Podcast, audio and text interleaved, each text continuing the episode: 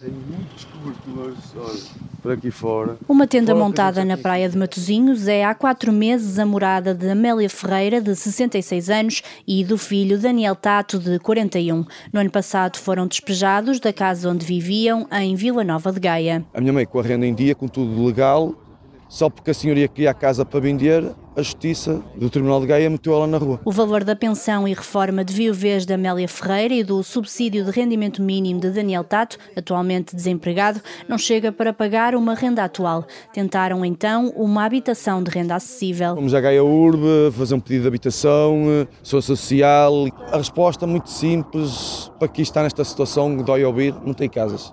Tentámos arranjar quartos a pagar aquilo que a gente podia, só conseguimos no Porto.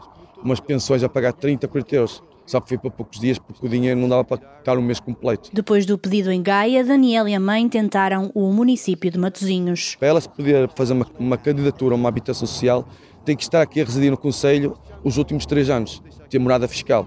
Mas se ela vive aqui na praia, não tem morada fiscal. E, no entanto, viveu aqui 50 anos. Sem alternativa, vivem agora numa tenda com chuva, frio e insegurança, sendo que as refeições e higiene são feitas no lar em Matosinhos. O calçado não tem onde pôr molhado. É desconfortante, é, é triste. Eu tenho a idade que tenho. Eu estou numa tenda com filho. A gente não tem espaço para se mover. Isto é um stress. Eu tenho dificuldade de entrar para a tenda. O medo, que eu tenho medo de estar ali. Eu tenho medo.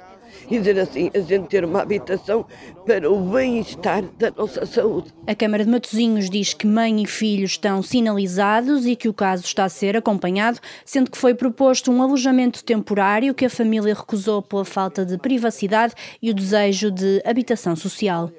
Olha, filhinho, a, a senhora Marta.